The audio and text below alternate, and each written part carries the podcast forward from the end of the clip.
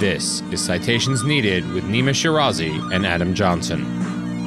Welcome to Citations Needed, a podcast on the media, power, PR, and the history of bullshit. I am Nima Shirazi. I'm Adam Johnson.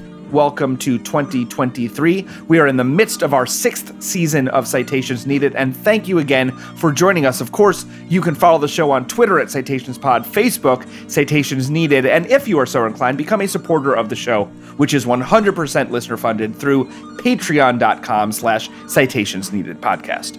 It really does help keep the show sustainable, so if you do listen to the show and you like it, please help us out there. On a very special episode of Home Improvement, Tim and Jill lecture their son about the dangers of marijuana after he's caught smoking a joint. On a powerful episode of ABC's Sports Night, written by Aaron Sorkin, sportscaster Dan Rydell delivers a four minute monologue on how dope killed his younger brother. On a devastating episode of CBS's Chicago Hope, a dozen teenagers are rushed to the emergency room after taking a new psychedelic drug at a rave. We've all seen these very special drug episodes throughout our childhoods and adolescence. For some reason, our favorite shows, seemingly out of nowhere, decide to dedicate an entire episode to the perils of teenage drug use. These episodes, mostly from the 1980s and 90s, have become a cultural punchline, something amusing and mocked, but ultimately one would think harmless. But what most viewers don't know is that many of these episodes were not just part of a teen oriented convention turned TV trope, a number of them were actually funded by the federal government to the tune of hundreds of thousands, sometimes millions of dollars, to promote so called drug awareness. The White House Office of National Drug Control Policy, or the ONDCP, in the late 1990s made a deal with multiple TV networks to include anti drug messaging in shows' plots. In 1997, Congress approved a plan to buy $1 billion of anti drug advertising over five years for its National Youth Anti Drug Media Campaign. From at least 1997 to 2000, the feds paid TV networks to air what was ostensibly drug awareness public health information, but was, in many key ways, propaganda to sustain and build support for the war on drugs. $200,000 for the WB's Seventh Heaven, $750,000 for Beverly Hills 90210, $1.4 million for ER. The White House Drug Office paid networks large sums of money to weave so called anti drug stories into their narratives, undisclosed to the viewer, of course, and often revising and approving scripts without the show's writer's knowledge. And rather than being harmless, if corny anti drug messaging we can all laugh at now, these narratives were also part of a broader scare strategy to frighten, misinform, and prop up the federal government's war on drugs at home and abroad. On today's episode, we will review some of the major TV shows that ran these episodes, how much money they took from the US government, and how these tropes shaped and directly impacted public policy that promoted racism, imperial meddling in Latin America, and of course, mass incarceration. Later on the show, we'll be joined by Cassandra Frederique, Executive Director of the Drug Policy Alliance. I think the idea of addiction is super flat and I think people learn differently, but I think there's still a large group of people that feel like if you try a drug once, then you're hooked forever, completely flattening the conversation around dependence and addiction. And so it completely shapes the idea of what addiction is. I think our shows and the mandate was really to make it as scary as possible. Also, it shaped the way that we see people who use drugs. And it really made us also arbiters to the dehumanization of other people. This episode is a spiritual sequel to episode 140, Kicking the Hollywood Habit Addiction, Morality Tales in Film and TV, which we recorded back in July of 2021 with friend of the show, Zach Siegel, where we detailed Hollywood's treatment of drug use. Senior drug correspondent. Senior drug correspondent. We mentioned briefly the primary subject we're going to be talking about today, which is the way the federal government actually funds very special episodes which we'll get to more later, but we mentioned it only for a few minutes and we really thought it deserved its own episode. So, if you want to get a better historical analysis of how Hollywood itself has worked with or has pushed war on drug narratives, which goes hand in hand with this uh, moralistic, tough love, abstinence only approach to drugs, by all means, listen to that. Yeah, there was Just Say No. There were Users or Losers. There was This Is Your Brain on Drugs. There was McGruff the Crime Dog. There was, I learned it from watching you, Dad. For decades now, law enforcement, government agencies, nonprofits, and probably your parents as well have been trying to convince teenagers that drugs are the worst. They're dangerous, lethal, and evil. Since at least the middle of the 20th century, educational films shown in classrooms and public service announcements or PSAs that aired during primetime TV commercial breaks kids in America have been bombarded by adults telling them how harmful and sinister drugs can be. For instance, I mean, everybody knows about Reefer Madness, the other kind of 1950s and 60s anti drug propaganda. But for those not familiar or who are not intimate with the creative genius that was the anti drug messaging of the 1950s and 60s, it was very common for PSAs to be produced in concert with the federal government to basically scare teenagers into not using drugs. And of course, these were rife with uh, racism and, of course, propping up the broader war on drugs, which was kind of just taken for granted. So let's listen to one of those anti drug PSAs produced by Encyclopedia Britannica Films in 1951 in partnership with the Juvenile Protective Services of Chicago and the Wieboldt Foundation.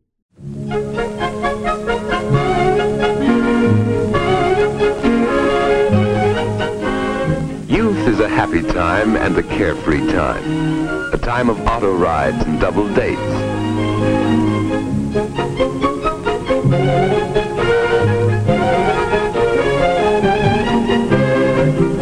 It's a time of fun, of pranks and jokes, of ice cream cones and chocolate sodas. Youth is a time for getting a job, for finding one's place in the world. But sometimes in these troubled days, the very thoughtlessness of youth has led to a living nightmare. Addiction to drugs, too often acquired with tragic carelessness, may take control of a life and force actions not dreamed of before. Addicts, life's only work is to find money for drugs. In their desperation, no means is too foul. Their only goal in life is to keep the deadening chemicals forever in their heart's blood. Sadly, this episode of Citations Needed will not just listen to 1950s anti drug PSAs. Yeah. We are going to talk about other things. I, I, feel like we could listen to those forever. But what is important to recognize is that not only were these PSAs produced for ostensibly educational purposes, but Hollywood got into the game of anti drug messaging as well early, in fact. Dragnet, the show which began as a 1949 radio show, later became a sprawling franchise that included multiple TV series from 1951 through 1959 and again 1967 through 1969 and later produced as a movie in 1987 with Tom Hanks and Dan Aykroyd, not to mention Dabney Coleman and Christopher Plummer. But Dragnet's production was closely connected to the LAPD from its inception. As writer Jackie Shine detailed in a 2015 article, quote, the Los Angeles Police Department was deeply involved in every stage of Dragnet's production, from start to finish. A team of officers culled potential cases, and patrolmen and detectives wrote up their own cases in the hopes of inspiring an episode and pocketing a $100 payment. LAPD Chief William H. Parker gave show creator Jack Webb extraordinary access to the department and his officers, including, one magazine suggested, crime scene visits. Scripts, which were studded with real jargon and the names of actual LAPD staff, were submitted to Parker or his surrogates twice once to check for technical accuracy and once for final approval. In 1953, he ordered Webb to stop using the word cop which he and J. Edgar Hoover found disrespectful. For several years, Dragnet was actually filmed inside police headquarters.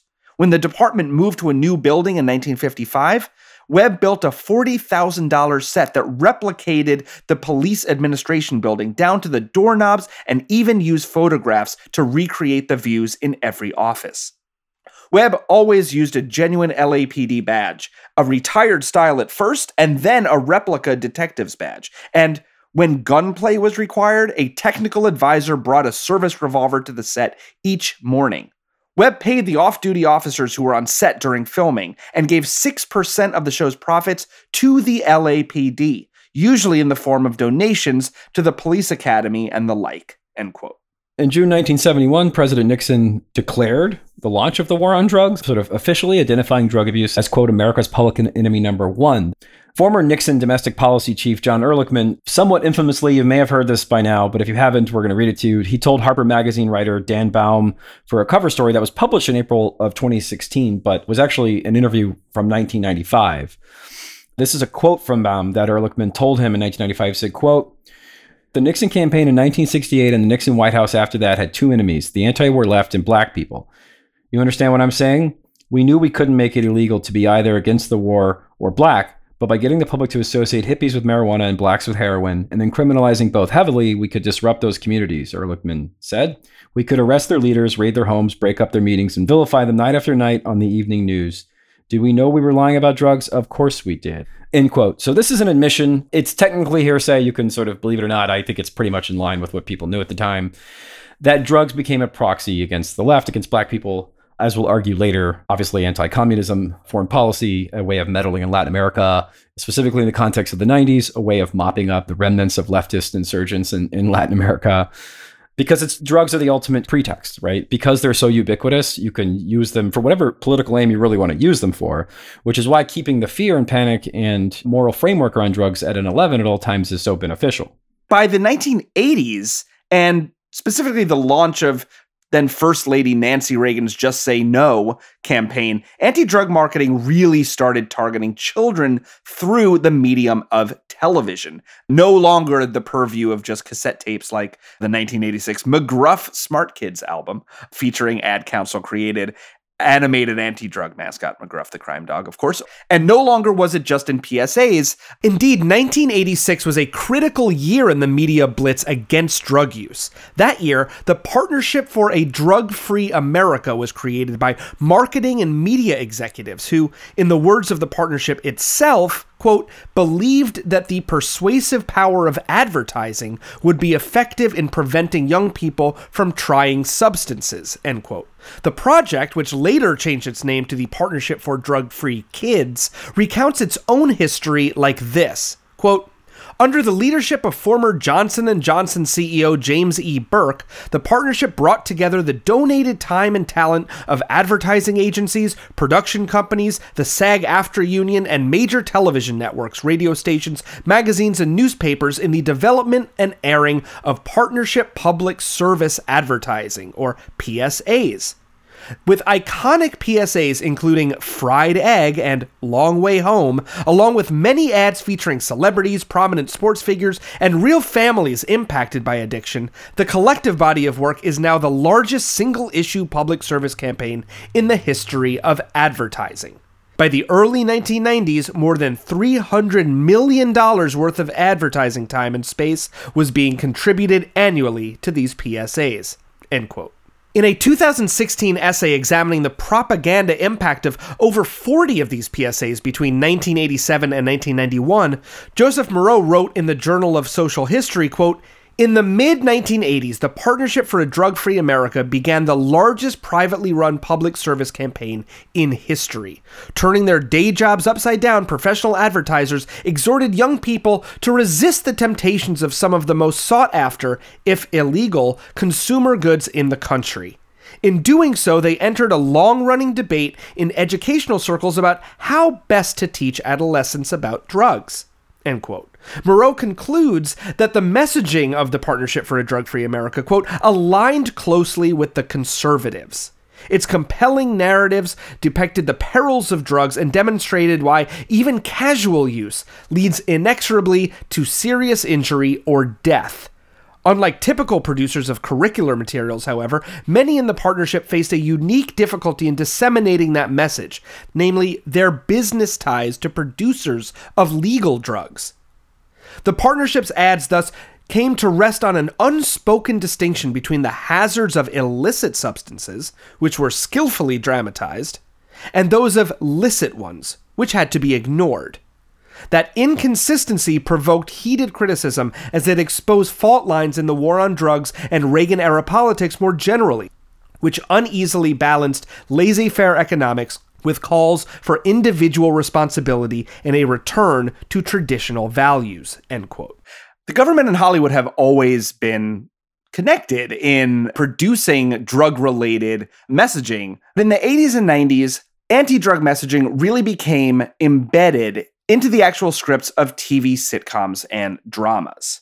The government, mostly through the ONDCP, worked with writers and producers on storylines, funding shows themselves, and often getting networks to donate airtime for the work. Of course, there are, you know, infamous examples like the 1983 Diff'rent Strokes episode, The Reporter, on which Nancy Reagan actually pops up at the end to do a bit of just say no messaging. There was the 1984 Say Uncle episode of Family Ties, which also has Tom Hanks in it. There's the 1987 Thank God It's Friday episode of Growing Pains. And of course, there is the Saved by the Bell episode with Jesse Spano's caffeine fueled freakout. Pills?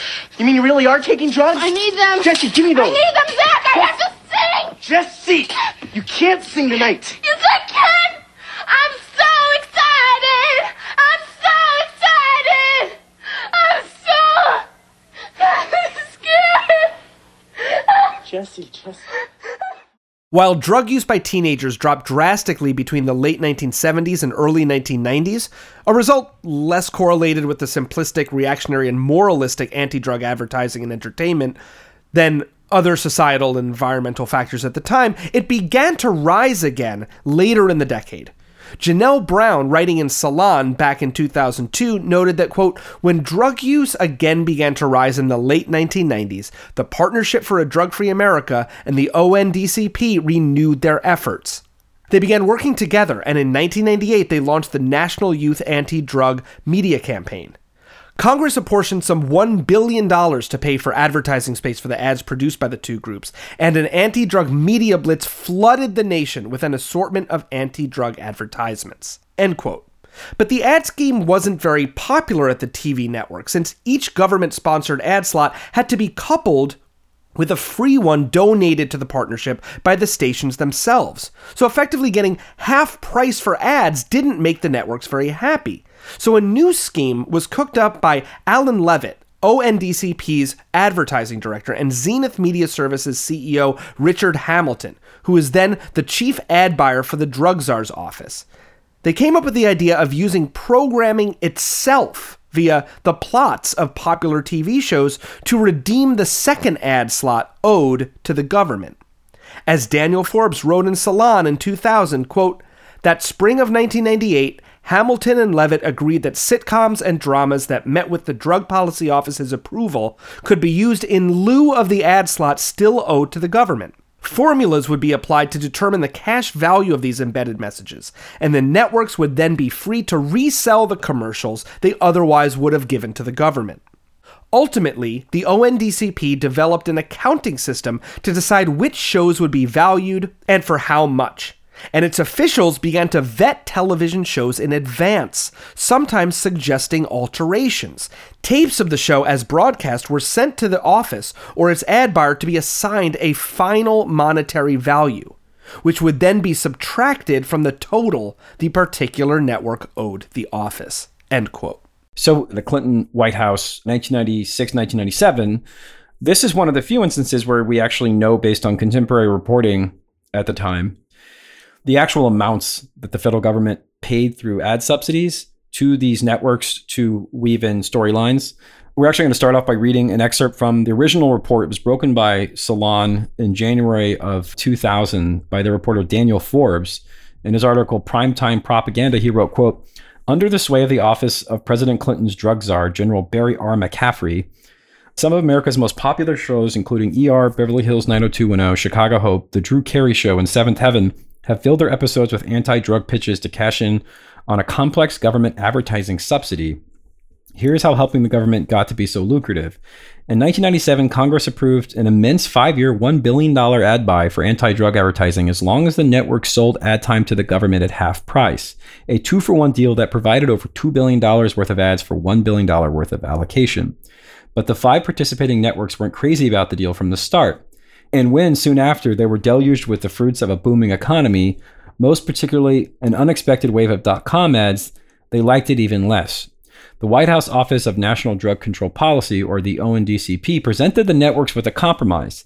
The office would give up some of the precious ad time it had bought in return for getting anti drug motifs incorporated within specific primetime shows that created a new, more potent strain of anti drug social engineering the government wanted. And it allowed TV networks to resell the ad time at the going rate to IBM, Microsoft, and Yahoo. From the New York Times, Marc Lacey and Bill Carter, who followed up the Salon report in January 14, because everyone knows when alternative media breaks it, the New York Times has to come in and do their version, their more polite version. They have to make it official. Right, of course. If I had just told you Salon, you wouldn't believe me. But now I say the New York Times, you go, oh, you, so of course this is real. Uh, quote, under the program, government officials get an advanced look at whatever shows the networks want to submit with an opportunity to make the case that anti drug messaging should be inserted. Occasionally, the Drug Policy Office might suggest that a scene be changed or a line rewritten to show characters turning down marijuana or ruining their lives through cocaine, said Alan Levitt, an official in the Drug Policy Office who helped create the program. All the major networks had participated in the arrangement, saving more than $20 million in advertising cash. End quote. Salon would go on to do an interview with one of the Chicago Hope writers who said he was, quote, stunned by the practice. Salon would write, quote, this reporter spoke with some 20 writers, producers, and production executives for major shows. With perhaps one exception, nobody knew of the arrangement. John Tinker, last season's Chicago Hope executive producer, took the news call requesting an anti drug episode. He recalls no mention of CBS being held to recoup something like half a million dollars in ad time for one shrill episode he helped craft at the show's owner's request. He said the financial incentives were, quote, uh, within a quote, complete news to me, unquote, within a quote. He adds, quote, within a quote, I'm so caught off guard, so stunned. I like to think I'm well informed. I had not a clue about any financial incentives. Asked if this scheme gave him cause for concern, he said, Of course, it smells manipulative. All of it is very disturbing. End quote. So, what we have here is a rare glimpse into sort of how the machinery works, where the White House has this something that kind of seems benign, right? Putting anti-drug messages in shows. So it seems wholesome. Drugs are bad. Putting anti-drug messages in the show is not bad. Reaching the audience where they are, Adam. That's what's said in communications parlance, right? Education, right, right. The kids are watching TV. Get to the kids. Tell them that drugs are bad because all of their favorite characters are telling them that or experiencing horrible, horrible realities based on doing drugs, their friends doing drugs. And so they see this, you know, night after night on TV in shows that they care about, characters they care about, and the messaging is supposed to then work. And of course, the problem with that is that it's bullshit propaganda because the goal is not to educate people about drugs, which we'll explain later. We knew at the time this kind of fear mongering didn't really help educate or prevent drug use. And in fact, some studies show it did the opposite effect. It enticed teenagers to want to use drugs. The goal was to just support US policy around drugs, both foreign and domestic, and to scare the shit out of people, which, as you'll see in these upcoming clips, is the effective purpose of it. Again, this is this is sort of like when the Gates Foundation, as we discussed in the very first episode of the show, episode one, quote unquote, weaved in storylines in a similar way, where the people involved, the actors, the production, didn't know they had script approval, would add lines because it was above their pay grade. And when they did it about AIDS prevention, you're like, okay, that sort of seems benign. Again, it's still sort of sinister. You should probably disclose that. But when it starts to become charter schools or education reform, where it kind of veers from inoffensive public health measure to propaganda, then it becomes problematic. And of course, there's nothing at all about US drug policy, especially in the 90s, that can be seen as public health oriented. It wasn't at all. It was about fear and ramping up support for doubling down on the war on drugs and specifically uh, mass incarceration and imperial meddling in Latin America. Now, a little over a year ago, December of 2021, writer Gabe Levine Dryzen published a piece on this very thing. And conveniently, in that piece on your own Substack, Adam, are a number of clips. And so we're going to watch a number of these that are included in that article because some of them are uh, benign and weird and kind of sad. And then you realize that like the government was paying for them and it's all the weirder. And some of them are just completely fucking bonkers. Take a trip down memory lane. We, we are pandering to our millennial listeners if you're Gen right. Z and you, and you don't even know what a TV show is. Write in if you saw these live or if we're just too old. I feel like Gen Z is just fed like pro drug commercials now. They're like so confused by this. They're like, what is that? Actually, we're like, we've gone the other way. I know. It was a weird and wacky time when we were growing up. So here we go. The first one is from season eight of Beverly Hills 90210. Now, these are back to back clips from episodes 21 and 23 of that season, and they detail the character Donna's downward spiral into drug addiction. Now, according to the Salon article that we referenced earlier, based on the price of an ad, that ran during the time slot that Beverly Hills 90210 aired, this two season plotline arc was valued somewhere between $500,000 and $750,000. So, a really quick note of methodology. We knew the amount the show was paid. We know the year the episode aired. There did not say the exact episode, but it's very, very easy to find because we, you look at all the episodes of that season, which poor Gabe had to do, and you find the ridiculous didactic drug episode. And we are using our inference to assume that is the one they paid for. And I think it's uh, fairly obvious which ones those are because they're very, uh, very often, as you'll see, they're they're quite atonal. They're not like the rest of the show, and they're very clearly, again, written and, and had script review by someone at the White House. So let's listen to this clip. This is from Beverly Hills 90210, season eight. These episodes aired uh, February 25th, 1998, and then March 18th, 98. So here we go. The character of Donna Martin, played by Tori Spelling, is popping pills. What is that? I thought you were holding up. Yeah, I was till about 4.30 this morning when it numbed the pain and helped me sleep. I hope you canceled your presentation for today. It's tomorrow. But I did call in sick today. We then see Donna sitting at work, taking pills again in her cubicle, but not feeling great about it. Taking the amphetamine. Take it, don't take it. At least you got it in case you need it, right? At least you got it in case you need it, right? Brought you two like you asked, but I've got more. So now she's talking to her drug dealer who just handed her a bunch of No, I, ju- I just uh, need these to get through my presentation.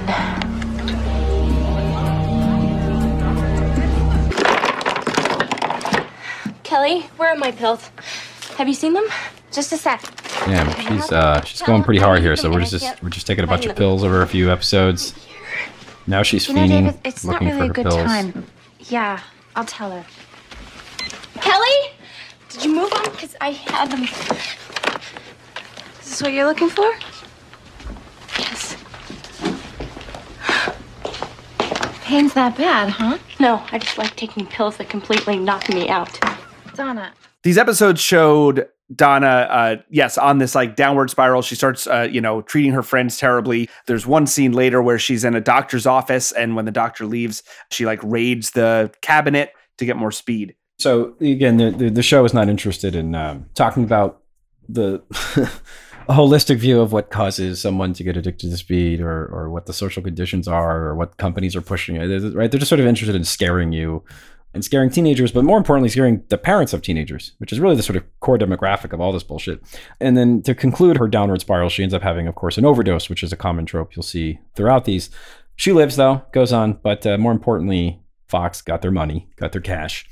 Season seven of Home Improvement is up next. Season seven of Home Improvement aired an episode called What a Drag, where they found their son's marijuana stash. And Jill and uh, Tim Allen, who, of course, was a snitch and spent years in prison as a drug dealer, they have a discussion about the dangers of pot and marijuana uh, with their teenager on uh, primetime television.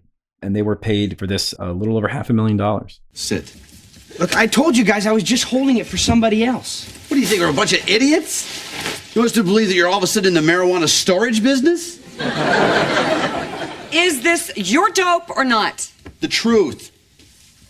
All right, all right, it's mine. I came to pick it up after the basketball game and I was going to take it to a party. Well, now you're a supplier. No, Dad, a lot of kids bring stuff.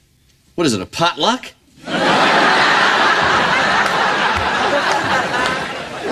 Is this the only drug you're doing? Yes. How much are you smoking? I don't know, not that much. Once a week, once a month, what? Mom, I do it when I go to parties. It's just a way to kick back and mellow out every once in a while. I see. So you kick back and mellow out to your car, get behind the wheel, and mellow yourself right into a telephone pole? I mean, you already managed to do that once straight. Or were you straight then? I don't get high and drive. You were going to drive tonight. You, you know what? Don't you guys think you're making a big deal out of this? If it wasn't a big deal, why were you hiding under the bench out there? Because I knew you'd freak. Well, why do you think I'd freak about it? Why do you think so? It's because what you're doing is illegal here. Later in the episode, there's this scene. Look, Brad, I know what this is like. You know, when you're young, you want to have adventures, you think nothing bad can happen to me. It's just not true. Something bad can happen to you. Why would you want to take that risk? Mm. Your, your life's you know on track now. You don't want to do stuff that will get it off track. You know, you get, you get so much going for you. You got so much to lose. I mean, it, it- how about your soccer scholarship? And the trust of a family who loves you. Well, yeah, I don't want to lose my soccer scholarship. or, or the other thing. The other thing is the most important thing in your life. Nobody believes or cares in you as much as we do. I know that. So, what now? We can do next time you go to a party. Which, by the way, will be a very long time from now. If someone wants you to smoke some pot, what are you going to do? Yeah. I'll just say no thanks. Oh, come on, just a toe. Come on, Brad. What's the Dad, matter? Come I on, won't just, take it. just- I won't take it. What are you going to tell them when, when they ask why not?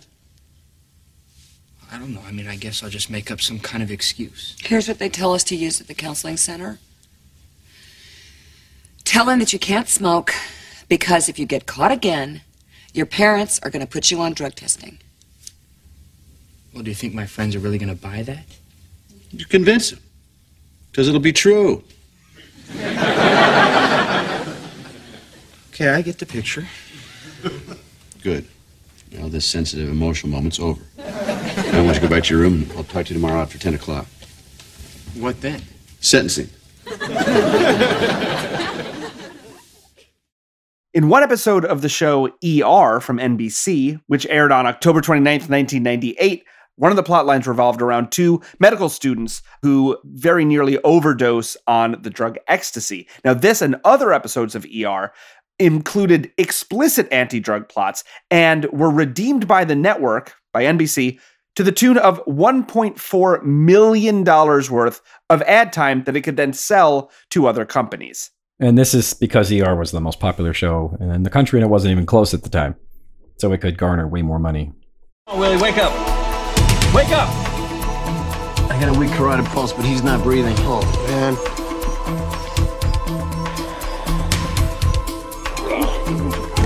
Oh, Can I do anything? What can I do?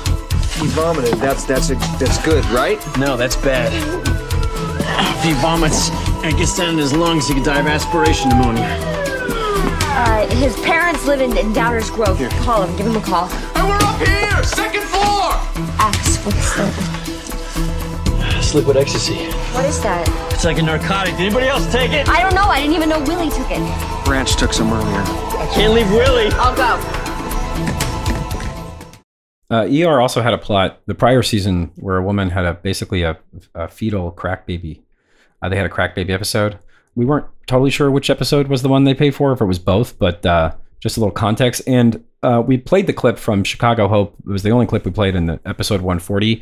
That's the ER knockoff Chicago Hope. They had a similar scare story about raves and party drugs from the same year. They were paid $500,000, uh, CBS was where a bunch of teens go to the hospital and several die from taking an exotic drug called blue nitro. So there was a real effort to kind of scare kids about the sort of emerging panic around rave drugs or party drugs. I guess maybe they weren't called raves by then, but they were around 99, 2000. And those were purely based on people dying or babies being deformed.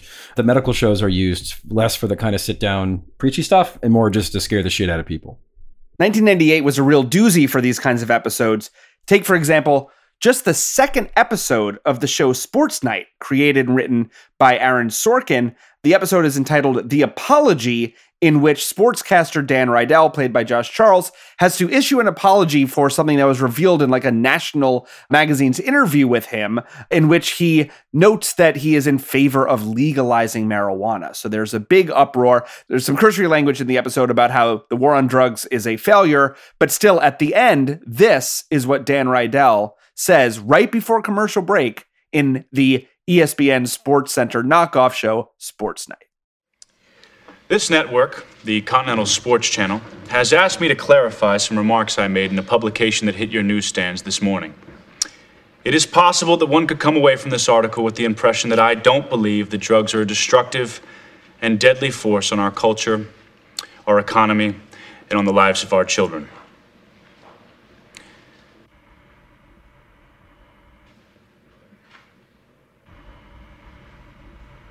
Uh-oh. Talk to me, Dana. Stay with him. Casey, be ready to take us to commercial. Come on, Daniel.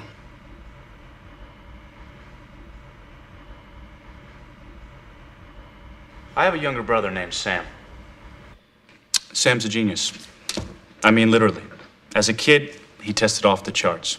The first computer I ever had, he built from a kid he bought with money he earned tutoring other kids in math.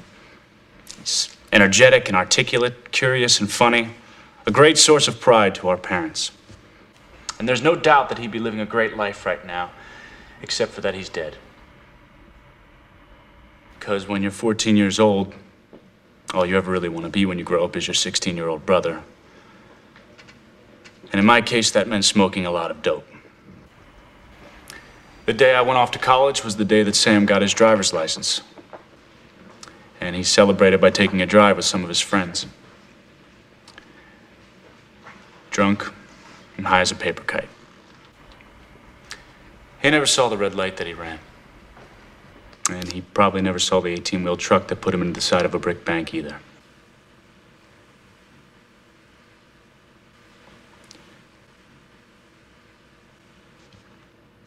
That was 11 years ago tonight. And I just wanted to say, I'm sorry, Sam. You deserve better in my hands. And I apologize. That's all. Casey and I'll be right back after this with the American League wrap up. You're watching Sports Night on CSC, so don't go away. So, you know, again, you can have some equivocation about the nature of the war on drugs, but ultimately the, the message has to hit people. You get drunk, you get drive, you die. It's okay. Okay. You know, it's very similar to the theme from Home Improvement, which is basically like, don't smoke weed when you're a kid. You will literally die. And for that, yeah, ABC received $450,000 in rebates. So the next one up, which is the last one on the list, is my personal favorite because it's um, by far the most didactic and unsubtle and cheesy, which is WB's Seventh Heaven, which earned about $200,000 being on the WB. It wasn't getting the primo bucks for an episode from season three titled No Sex, Some Drugs, and a Little Rock and Roll. This was November 16th of 1998. So we're just clips where they discuss in detail the dangers of ephedrine, uh, which is a stimulant for those who don't know. And it very much actually just reads like it's written by a cop, like literally like a federal drug agent would write. So we're going to listen to a couple of those clips. The first one is the father of one of the daughters who was given ephedrine by another daughter, and he's having a conversation with the other daughter's dad, who refuses to listen and is a big fan of having his daughter be addicted to stimulants. So we're going to listen to that now. Thanks for seeing me on such short notice. You sounded pretty upset on the phone. Well, it's about some pills that uh, Diane gave Mary. Body Petrol Plus. Diane filled me in. Look, I thank you for being so concerned about the girls. But with all due respect, I think you might be overreacting. How much do you know about those pills? Well, I take them myself. I bought them in a health food store. They're natural, and uh, they're perfectly safe. Unfortunately, that's that's exactly what the makers of uh, Body Petrol Plus want you to think that if it's natural, then it's safe. But in this case, it just isn't true. Well, I don't think I understand. The main ingredient in those pills is something called ephedrine, and the makers of uh, Body Petrol Plus and hundreds of products like it figured out that ephedrine in large doses has the same effect as speed. Now, some of the manufacturers of ephedrine based supplements market their product as the uh, natural, legal version of an illegal street drug. Other manufacturers market to health conscious people who are looking for more energy in order to work harder or achieve, uh, what do they always say, um, optimum athletic performance. See, that's very interesting because you see, In since the- uh, according to the FDA, in the past five years, three dozen deaths have been attributed to ephedrine related supplements. A lot of those people were young, healthy kids who never thought that they were taking something that could kill them or leave them with permanent disabilities.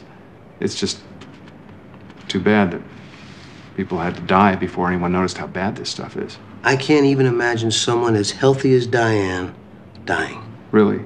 Heart attack, stroke, angina, heart arrhythmias. Those are some of the side effects from using products that contain ephedrine. Oh, and, and then, of course, there's uh, seizures, vomiting, uh, memory loss, psychiatric disorders. And oh, if you mix ephedrine with caffeine, like a soda or coffee, and you increase the likelihood of suffering ill effects. Yeah, that just reads like a press release with statistics and really just sort of bludgeoning the audience with, you know, also when taken with coffee, as the kids do these days, this could have ill effects if you think death is an ill effect. It's not looking good for Diane, incidentally, because once you foreshadow the idea that she's super healthy and that her parent doesn't even care. Adam, what is the inevitable consequence that we're going to see on this show? Uh, well, you get three guesses. Your first two don't count. It's his daughter and the and that dad, his his daughter. They're they're uh, on a basketball court, and uh, the skeptical, glib father's daughter is uh, playing, practicing basketball at night really hard because she's fucking spun out of her. She's hopping around like a jackrabbit. Gourd. Right. So let's let's watch that clip right now. Didn't you hear anything my dad said to you? My dad knows what he's talking about too. Nothing is gonna happen to me. Oh, yeah? People have died, don't you get it? You can't be this stupid. Look at me! I'm in the best shape of my life. I'm not gonna die. You know, I came to talk to you tonight because I thought I could get you to do the right thing and stop taking those pills. But now I realize I can't make you do something that you don't want to do. Good. But I am not just gonna stand by and watch you hurt yourself. So you're on your own. Don't go. Why should I stay? I'll make you a deal. You stop bugging me about the pills, and at the end of the season, I'll stop taking them. Completely. You should stop now. I can't. At the end of the season, you'll stop for good? I guess it's better than nothing. We've still got time to catch my mom making an idiot out of herself with my dad's wacky friends. Right after Quick Game 21?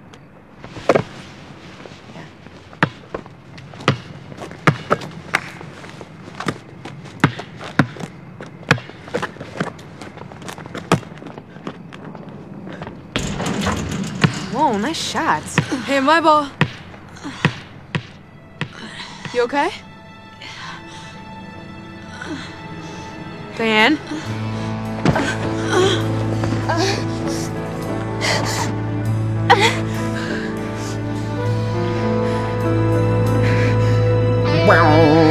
Okay. So yeah, hepped up on goofballs. That's where it gets you. Right. And so the obvious question you probably have in your mind while listening to this is wait a second.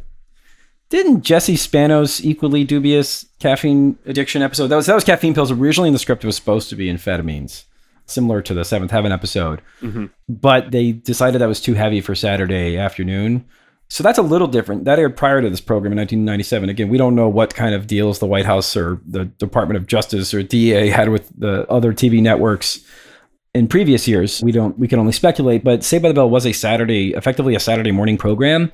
And Saturday morning programs. There's a great article called "The Great Marketing Deregulation in the 1980s." Uh, Ronald Reagan changed marketing to children. It was written in July of 2020 by uh, Jamie Logie. We'll link to that in the show notes. Uh, but basically, it's long story short, the, the Children's Television Act of 1990 was designated to provide educational broadcasting programs for kids. It was building off self regulation that basically said, in exchange for Saturday morning shows to advertise toys and cereal and action figures and junk food to kids, that there would be a requirement that Saturday morning shows have some educational element to them, which is why Saved by the Bell very frequently would have a episode about embracing cultural differences or embracing you know people with disabilities or in this case a couple episodes about drugs. And so this falls under a kind of different framework that was not about paying necessarily giving ad rebates but was, was an agreement between the networks and the uh, ftc to provide educational content sometimes which he writes they would try to cheat by running reruns of the flintstones or the jetsons and say it had moral lessons They were like, "Oh no, that was for educational merit." yeah, one of the reasons why Saved by the Bell would, would be was so preachy is because that was part of its position in Saturday morning television. Uh, also, Aaron Spelling claims he he always wanted to have the show be about lessons, so they would always teach Zach, who's a sociopath, various lessons. That's kind of a whenever we address this topic, people always say, "What about the Jesse Spano episode?" Because it's so infamous. We just wanted to touch on that. I'm sorry. I'm sorry. I'm so scared. That that probably falls within the purview of uh, the the educational requirement of Saturday morning television. So and this all kind of sounds benign, right? You sort of want to scare teenagers into not doing drugs. But there has been studies that show that it's entirely ineffective. Scaring the shit out of people is actually not a way to educate people about substance abuse and substance use. Yeah. So, for example, in a December 2011 Business Insider article, writer Laura Stampler actually details quite clearly just how ineffective this campaign was. She writes this quote, a 2003 study by the National Institute on Drug Abuse found that quote, youth who were more exposed to the anti drug advertising campaign messages are no more likely to hold favorable beliefs or intentions about marijuana than are youth less exposed to those messages, end quote. In 2006, the Government Accountability Office concluded that the $1.2 billion spent on anti drug ads, quote, was not effective in reducing youth drug use, either during the entire period of the campaign or during the period from 2002 to 2004 when the campaign was redirected and focused on marijuana use, end quote. An earlier report from 2002 by the White House Office of Management and Budget stated that the ad campaign had, quote, not demonstrated the results sought and does not yet have adequate performance measures and related goals, end quote. Over a billion dollars were spent on these campaigns in total, of course, and despite the fact that they were, as we've been saying, completely useless, they were so ineffective that by 2012, the US government had cut all funding for them. As recounted in a 2014 article in Ad Age, quote, the decline stems mostly from a move by Congress to eliminate the media budget for the Office of National Drug Control Policy. The office had been funding anti drug ads aimed at teens since 1998, including a 2002 Super Bowl ad that linked drugs to terrorism and boasted a media budget of $100 million as recently as 2007. But the government program was constantly under assault by critics who said it was ineffective, and the effort endured a series of budget cuts before it was altogether axed from the 2012 federal budget. End quote. And of course, it was ineffective by its nominal goal. Its real goal, of course, had nothing to do with public education.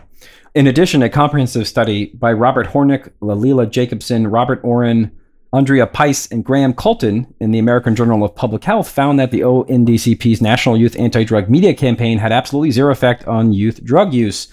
The abstract would read, quote, from September of 1999 to June of 2004, Three nationally representative cohorts of U.S. youths aged 9 to 18 years old were surveyed at home four times. Sample size ranges from 8,117 in the first to 5,126 in the fourth rounds, 65% first round response rate. The main outcomes were self reported lifetime per year and past 30 day marijuana use and related cognitions. Results, most analysis showed no effect of the campaign. Unquote. Womp womp. The goal was to inject and reinforce tropes of fear, tough love cliches, and abstinence only, which uh, all by extension promote criminalization.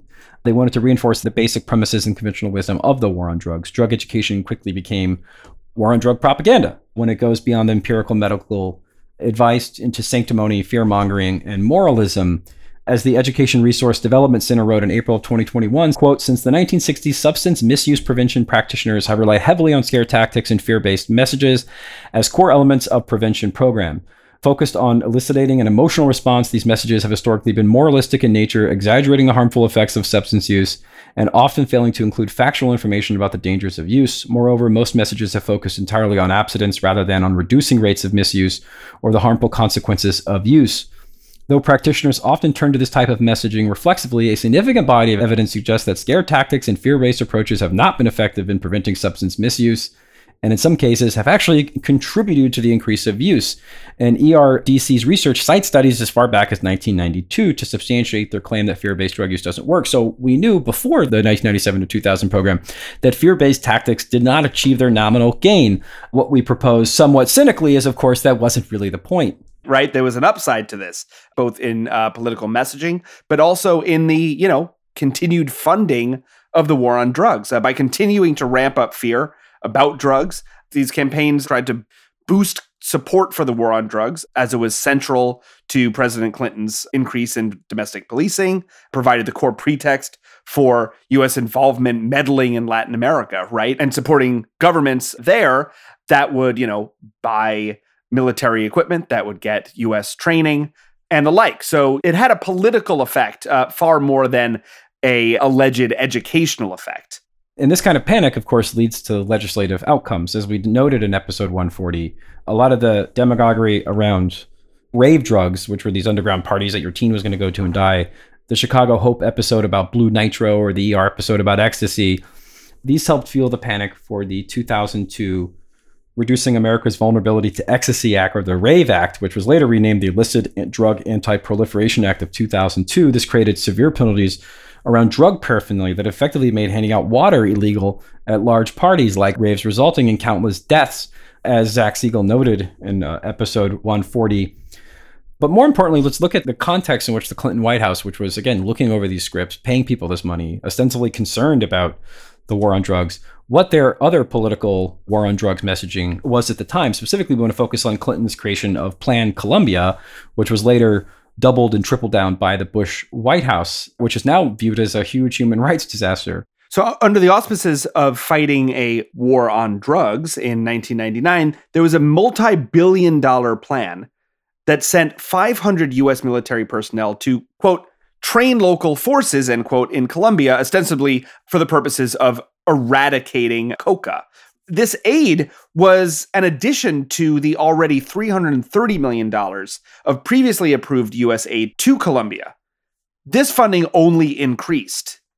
Earmarked for the year 2000 was an additional $818 million, an additional $256 million the following year in 2001. These appropriations for the plan made Colombia the third largest recipient of U.S. foreign aid at the time.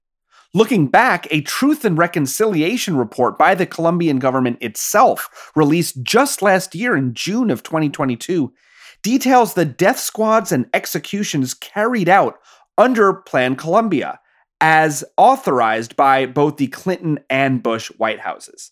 In its article about the commission, the New York Times wrote in July 2022, quote, "The mounting US war against drug trafficking had disastrous social and environmental effects, turning poor farmers into enemies of the state and poisoning once fertile landscapes." Quote, the consequences of this concerted and largely US driven approach, the report said, led to a, quote, hardening of the conflict in which the civilian population has been the main victim, end quote. So part of the relevance of this is that these operations were happening at exactly the same time that American audiences, teenagers and their parents alike, were being bombarded with this primetime drug war propaganda, right? So at, the exact same time as they were watching these shows, the US government was literally subsidizing death squads in Colombia, but under the guise of fighting a war on drugs. The New York Times article on the Truth and Reconciliation Commission would go on to say this quote, other documents show that the United States knew oil companies were paying paramilitaries for protection, and that at least one company gathered intelligence for the Colombian military. One company was, quote, actively providing intelligence on guerrilla activities directly to the army, according to the CIA, using an airborne surveillance system along the pipeline to expose guerrilla encampments and intercept guerrilla communications, end quote. The Times goes on to say this that the Colombia Army, quote, successfully exploited this information and inflicted an estimated 100 casualties during an operation against the guerrillas in 1997, according to the Colombian report. Plan Colombia was, of course, about snuffing out leftist insurgents and the remnants of post Cold War opposition to U.S. hegemony in the region and protecting multinational corporate profits. Drugs, of course, were largely pretextual, especially since we now know that the pro US president Alvaro Uribe, who worked with the US during this quote unquote anti drug campaign, was himself funded and backed by major drug traffickers, a fact the US State Department uh, openly talked about prior to his rise in the 1990s.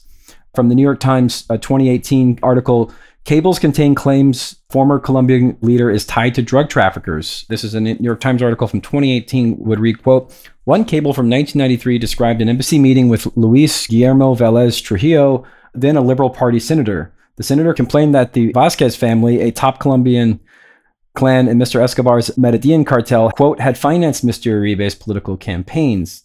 The article would then go on to describe how Uribe was funded by Pablo Escobar when he was running for mayor of Medellin and later became a senator from that same area as well as governor, that he was basically backed and funded by the drug cartels. And now let's cut to an article from the time in which the US was supporting Plan Colombia and later supported Uribe, who became president from 2002 to 2010. This is from January 11, 2000. This is two days before Salon broke their article about the White House drug policy campaign. Quote President Clinton plans to announce on Tuesday $1.28 billion emergency aid program for Colombia to help that country fight the growing narcotics trade and prop up its democracy over the next two years, a senior administration official said. Quote, the president believes there is strong national interest in helping Colombia deal with their narcotics threat, unquote. So here you have this constellation of things going on. Uh, look, obviously, some stupid fucking speech in Seventh Heaven is not going to, you know, necessarily be the, the straw that breaks the camel's back with respect to funding Plan Colombia and other right wing death squads and backing up right wing politicians who themselves are funded by narcotics dealers under the pretense of fighting narcotics. But it is part of a broader constellation of propaganda that we've been fed and that we were fed far more acutely back then of keeping you know, it's the opposite of the Jesse Jackson keep hope alive. It's a keep fear alive. You sort of have to constantly keep the panicked fear alive because law enforcement is not concerned with preventing people from doing drugs or to educating people. Now, look, do I think some like low level lawyer at the White House thinks they're doing some good and maybe throws in some decent public health information? Sure. But fundamentally, when you address public health issues as law enforcement issues, they become law enforcement narratives, which deal in fear and abstinence only and tough love and these kind of cartoon narratives of trying to scare the shit out of teenagers because again the goal is to scare the shit out of the parents because that's how you build public support for a war on drugs. And this has been the case since the early 70s when Nixon literally said that drug abuse is what Adam America's public enemy number 1, right? It wasn't a public health concern. It was a criminal law enforcement concern. So you don't get a regime where it's about education, it's about context, it's about how to get treatment, it's about just say no, right? Even you know, home improvements is just say no. That's their fucking magic solution at the end. And it's all part of this sort of broad cultural milieu of drugs are this nasty foreign thing that enters our lives and corrupts our kids in our kind of white suburban peaceful neighborhoods. They have no cultural or political antecedents. You know, we're not we're not even going to talk about the CIA's role in the drug trafficking trade around, you know, just before this, right? They sort of comes out of nowhere and comes in the middle of the night. And before you know it, your kid is engaged in white slavery and all this sort of bad stuff happens. It's not about educating people because if you properly educate people and, and provide sober advice, that doesn't really help fuel a war. It does, certainly doesn't help fuel a pretextual war in Colombia, for example, or other Latin American kind of quote unquote anti drug efforts that frankly make a lot of money and help the US extend a lot of illegitimate power. And so, um, you know, this was the fact that they were doing all these schlocky script writing on popular TV while at the same time backing politicians funded by drug dealers could perhaps maybe one make a little cynical about the point of the war on drugs, in case it's not obvious. To discuss this more, we're now going to be joined by Cassandra Frederique, Executive Director of the Drug Policy Alliance. We'll talk to Cassandra in just a moment. Stay with us.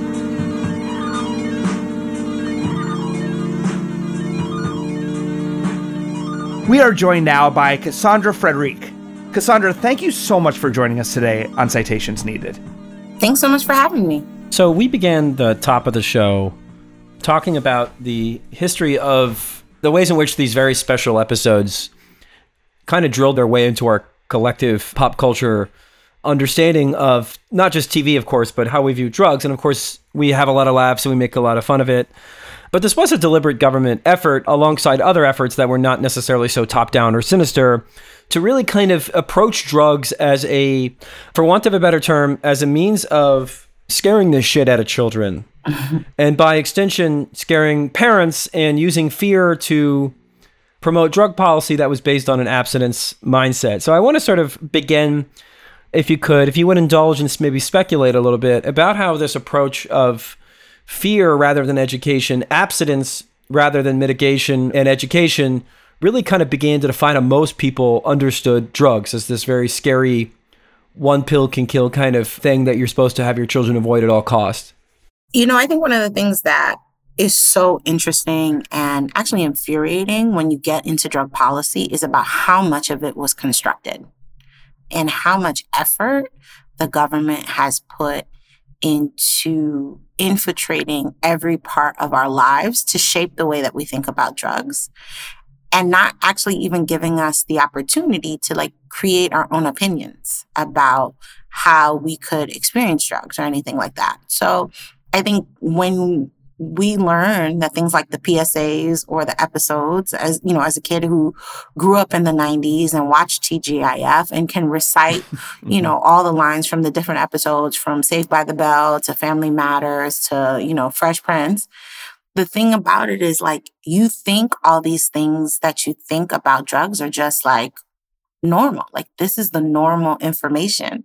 And then when you pull the curtain back and you realize like, oh no, people sat down and thought about this and chose to communicate this information this way so it could potentially impact our behavior and it failed so miserably, it forces me to think like, what would have been the result if they used all that time and effort to have a conversation that was not fear based, that wasn't based in abstinence, but was actually more realistic to what everyday people were seeing in their lives.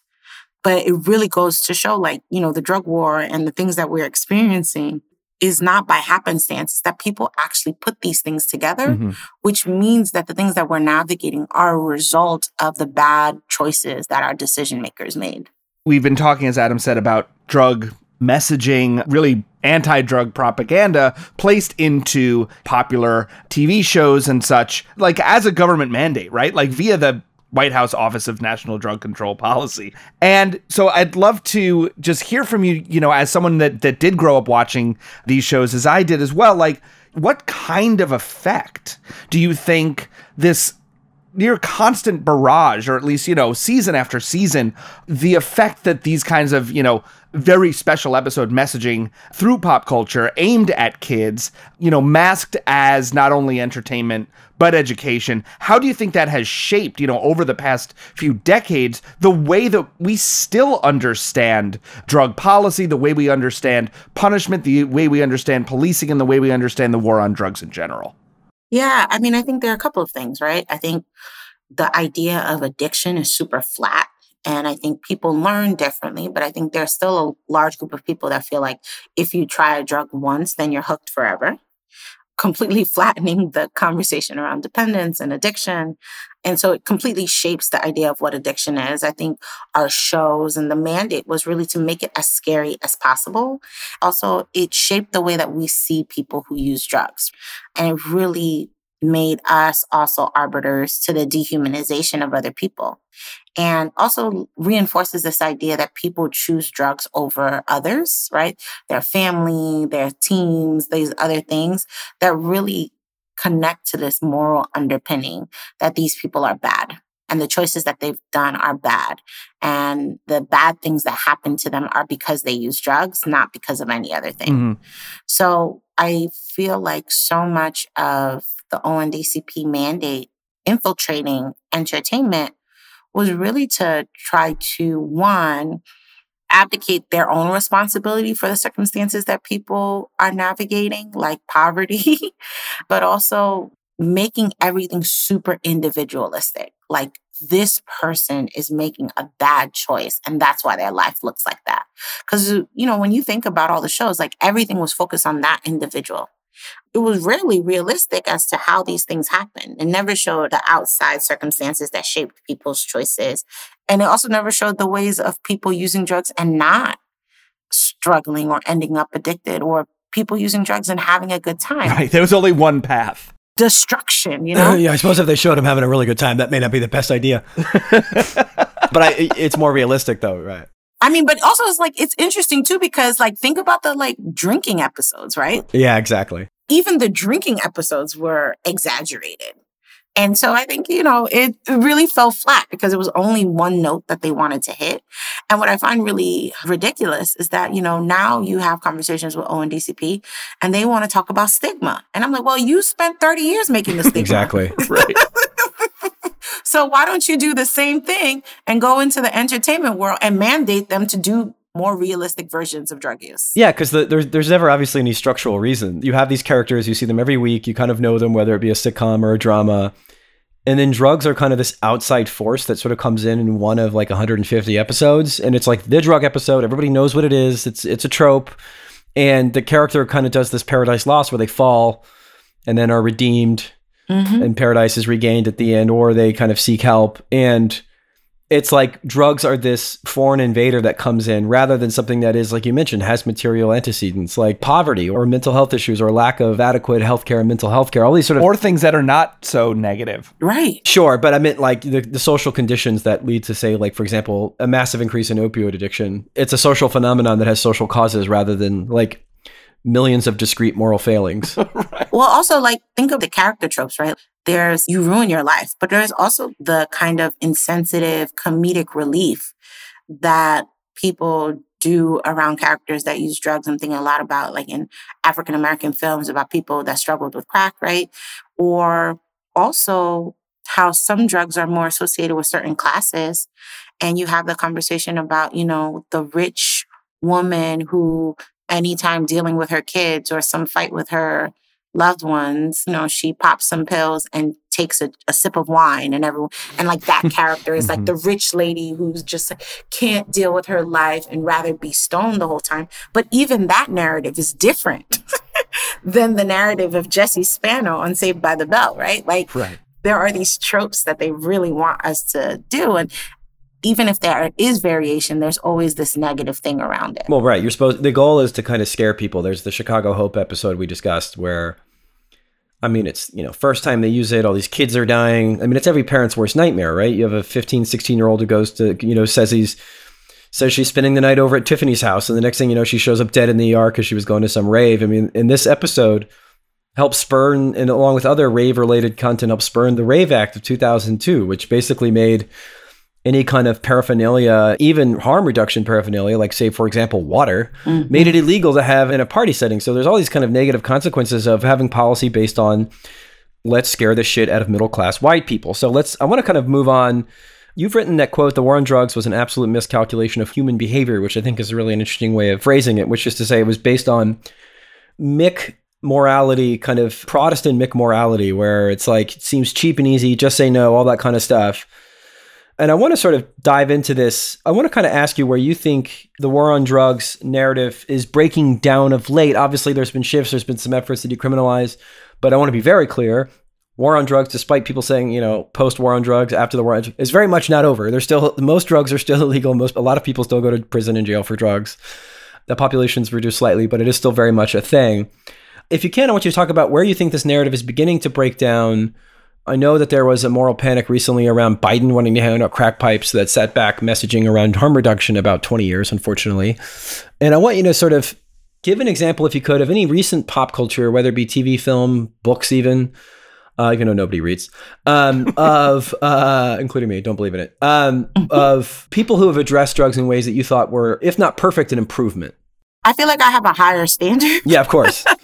you know, right? So people love Dopesick. And I was like, oh, I cannot. Well, Dope Right. Sick was the FBI commercial. That was the problem with Dopesick. yeah. I was just like, this is not it. Yeah, either, no, that was that was that was serious propaganda. Yeah. Yeah, but you know, so many people like were really moved by it. And so, you know, I've been really careful because there were some people that really saw themselves in that. But, you know, and then there's the conversation, what's the other show that folks love with one of my celebrity heroes, Zendaya, with Uh, Euphoria, yeah, And I'm like, yeah. this is so like I just I'm like, this is outlandish. And there are people in our world that are like, this is a better, it's more realistic. And I'm like, it's still super sensationalized. Right. And it's still based on this idea of making drugs super scary and using a strategy of sensationalism to have a really serious conversation, right? And like, there's no, I have not seen as many conversations about positive uses or neutral uses of drugs. I mean, I, I think about psychedelics like with nine perfect strangers but i think that that's playing the role that kind of like weeds played right with trying to mainstream a class of drugs that folks with access have with access and money want access to and want more convenience around and it's their own version of propaganda that helps potential advocacy in the broader space.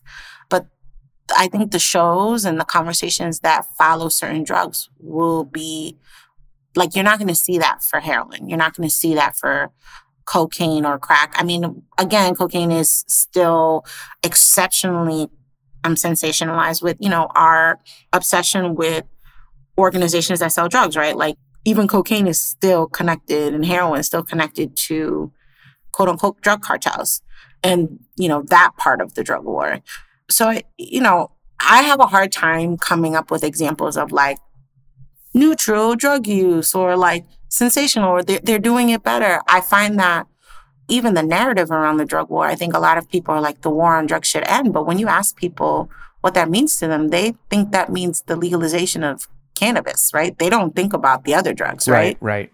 It's funny you mentioned cocaine because one of the things we talked about is the way in which historically, in many pop culture depictions, the racialization of cocaine even extends very much to pop culture. You know, powder cocaine is seen as almost a joke. It's funny. It's Wolf of Wall Street. It's like Scarface. It's um, Cocaine Bear. Oh, the bear does a lot of coke and kills people. Isn't that funny? Whereas things like crack are uh, because they're racialized are seen as kind of dirty, stigmatized. Under the, it's sort of not considered funny. So even the kind of there's kind of a glib attitude about things that that wealthy people do in bathrooms in Manhattan versus the other thing, which is seedy and dirty. And and I think that both reinforces and reflects the, the racial disparities of sentencing and, and other things, which still exist, by the way, as you know. Yeah. That actually makes me think of this. You know, the war on drugs was in many ways and often explicitly so part of the official government backlash to the radical anti-war and black power movements of the 60s, right? And there's this infamous John Ehrlichman quote, which we mentioned earlier in the episode today, where he flat out says that the whole impetus for the war on drugs was, quote, getting the public to associate the hippies with marijuana and blacks with heroin, and then criminalizing both heavily, end quote, so that the Nixon administration and we can assume future administrations could quote disrupt those communities end quote you know by arrests and raids and breaking up their meetings surveillance and but he ends by saying this and also to quote vilify them on the evening news end quote. So cassandra in your work at Drug Policy Alliance, how are you addressing not only the horrific toll that policing and imprisonment has had on countless communities, but also this narrative piece, right? This narrative war that you just mentioned, the deeply negative associations that many people still have, not only about drugs, but how they are then associated and used to condemn movements for justice at large. I think we're still trying to figure that out. I mean, you mentioned it a little bit earlier. I think one of the things that we've realized is while we've moved policy change, the narrative work, while it's had some remarkable conversations, it hasn't moved that much. And or if it's moved, it's very easy to move back. Mm-hmm. And I think with the incident with Biden and harm reduction and crack pipes and pushing it into the black community and it being racial equity, you know, there's still very much the conversation about how and why drugs were put in black communities. And I think it goes back to this conversation about the reckoning, right? Like we don't even want to tell the truth about the role that the US government played in getting drugs into this community, the role that they've used drugs in exchange for their foreign policy. And there is a lot of mistrust, and rightfully so. And people can see the writing on the wall about how drugs are used to disrupt political movements, how drugs are used to disrupt our leaders. And, you know, when the Ehrlichman quote came out, I don't think anyone was surprised. I think people were like, yes, we knew this, right? Like now you can stop saying that we're experiencing these things because we inherently are bad people. Like these were intentional choices. And I think one of the things that has been why it's easier to pass policy reform as opposed to do the deep narrative work is because the narrative work requires an acknowledgement of intentionality. Policy work is more like, okay, this is a problem, let's fix it. And the narrative work is like, hey, we actively talked like this for a long time. We put these images out. We told people to be scared of certain things. And now we're wrong. And we're going to say something different because people, you know, it's the same where it's like a lie goes around the world you know, once in a certain time, but it takes truth much longer. And that's what we're in right now. And it's much deeper work. And it's why people, like, even if the ONDCP decided to like do shows now, people would be less likely to believe it. Right. You, that's a good point because I think that changing policy in a kind of abstract way can make it seem like an accident like oh we were kind of mistaken we bumbled around we did this thing whereas narrative work implies that the actual underlying logic was a lie mm-hmm. or was based on kind of racist fear mongering, and that would require some accountability because obviously many of the same people who push that and still push that are very much still in power. So it'd have to be an acknowledgement that the approach over the last, you know, 50, 60 years was deliberately deceptive rather than kind of bumbling or mistake. Because, and again, I think people have known this shit for a long time. I mean, you know, this is not, we've known that the way in which we categorized and penalized even things like cannabis, we, everybody knows that was I mean, go back and read articles from the New York Times in the 19 in the late 1990s, and they're saying, well, you know, some you know many scientists are saying that cannabis is actually better than alcohol, and that's legal. I mean, this was not a mystery, but it's just there was so much invested in this regime. A lot of reasons for foreign policy reasons. Otherwise, you know, without a war on drugs, there's no pretextual reason to fight leftists in South America and, and, and Latin America in general. So, once you sort of accept that as something that should be decriminalized, it sort of you lose so much power, and people don't obviously don't want to sort of give up power. And for this, like, look at the example of the opioid epidemic, quote unquote, right? Like, even that, look at all the different ways that people looked for a scapegoat as opposed to having a larger conversation as to why pharmaceutical companies were able to do what they could do. Or, you know, in the mid 2000 odds, right? Like people were writing articles that Black people were protected from the overdose crisis because doctors were less likely to give them prescription drugs, right? Like, right. Like medical racism was somehow saving lives. Yeah. Was a protective risk factor. Like, this was like the conversation. And it's just like, y'all did so much contorting that you've killed 104,000 people in one year. Mm-hmm. This shit is like, y'all did this on purpose. And like, y'all contorted yourselves in so many different ways that y'all got stuck and you started killing your own. That's how fucked up this shit is, right? Like, mm-hmm. y'all really went out of your way and created a narrative. And look at the different, the cycles of narratives that we had to go through and the cycles of narratives that we still go through on TV about the overdose crisis, right? It's very much the prescription companies are the evil people. Well, why do prescription companies have all that access? But also, it's about, you know, I mean, from shows like Bojack Horseman to Shameless that have had opioid plot lines, I mean, to name only two out of the many, you know, to your point, Cassandra, even as written, even as scripted, those plot lines then are about systems.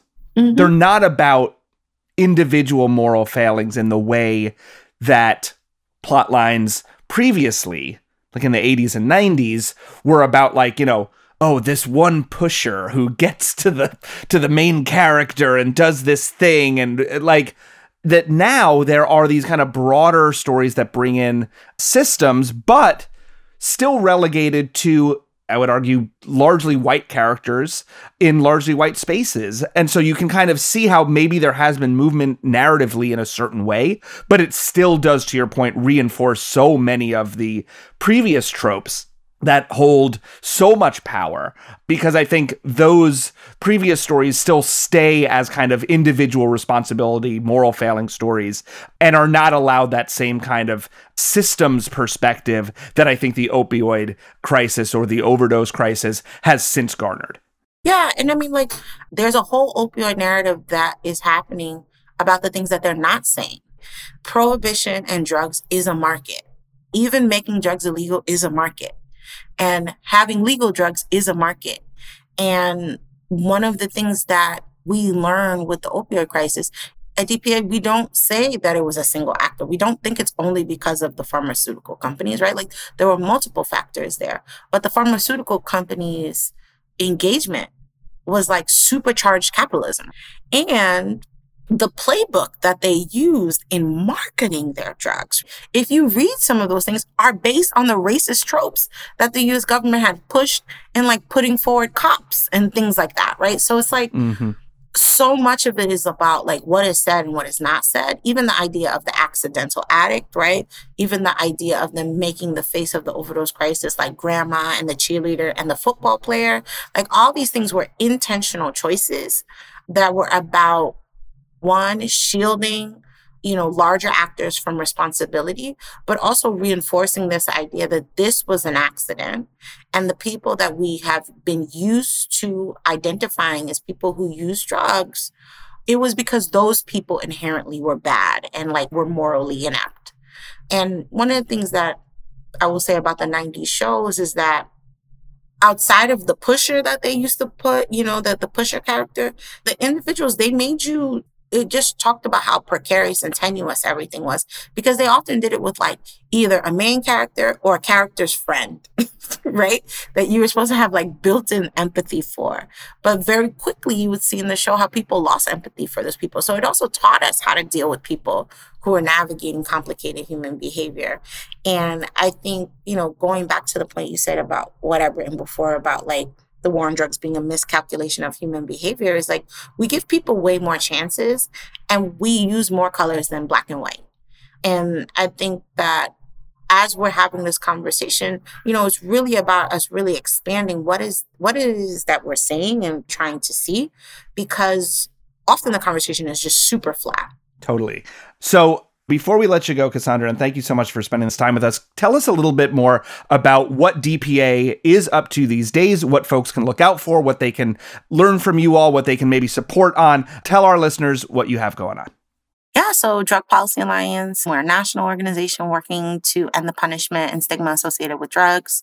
So we are working with different groups around the country to pass laws, to do public education events, that really remove law enforcement as the responder to drugs. We really want to figure out who are alternative responders. If someone is having a hard time with drugs, what is the infrastructure we need for our loved ones when they're going through a hard time? And then what are the different kinds of conversations and education that we need to be talking to people? Like, how do people use drugs and not die? Like, basic information that our government should actually be giving that they don't because they're so busy like trying to scare us into uh, submission. So you know folks can follow us on tiktok more drug policy alliance on tiktok drug policy org on twitter drug policy alliance on facebook and people can join our list. We send out information. We do events around the country. This year, we'll be in Phoenix, Arizona for our biannual conference. So, people want to meet other folks that think that the war on drugs is doing more harm than good. They should definitely come out to Phoenix, Arizona in October 2023. The information is on our website, which is www.drugpolicy.org. Well, that is a fantastic place to leave it. Urge everyone to do that. Cassandra Frederique Executive Director of the Drug Policy Alliance. Thank you so much for joining us today on Citations Needed. Thanks for having me.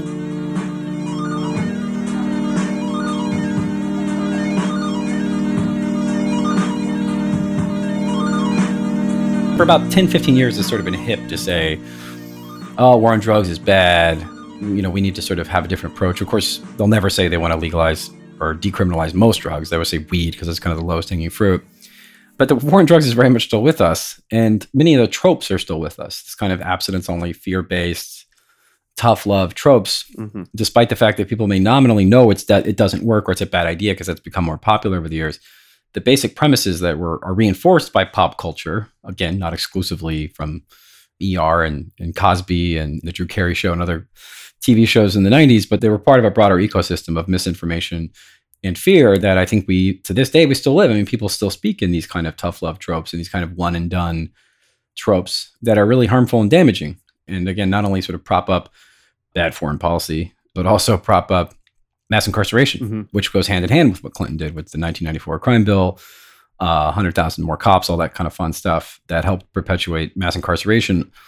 All that is part of a broader ecosystem of punishment and Puritan approach to drugs and uh, treating it like a crime problem, which we still do, by the way. People like to think we don't, but the war on drugs is very much in the present. Yeah, and I think, you know, looking at that trajectory from heavy handed PSAs to these uh, subtly spun plot lines in popular shows, obviously undisclosed that the networks and the shows themselves were being paid to do it. And then moving into, as we have also discussed on this show, Adam, before, into the kind of reality series trope of addiction or tough love shows that also have had very very deleterious and harmful effects not only in the exploitation of people but in the fact that those shows themselves and the treatments that a lot of people receive through those shows are also very often ineffective and can be even more dangerous. And there's a reason why they chose pop culture TV shows. There's a reason why they didn't disclose it because they know that especially kids of that generation, kids of our generation, at least my generation, I don't know.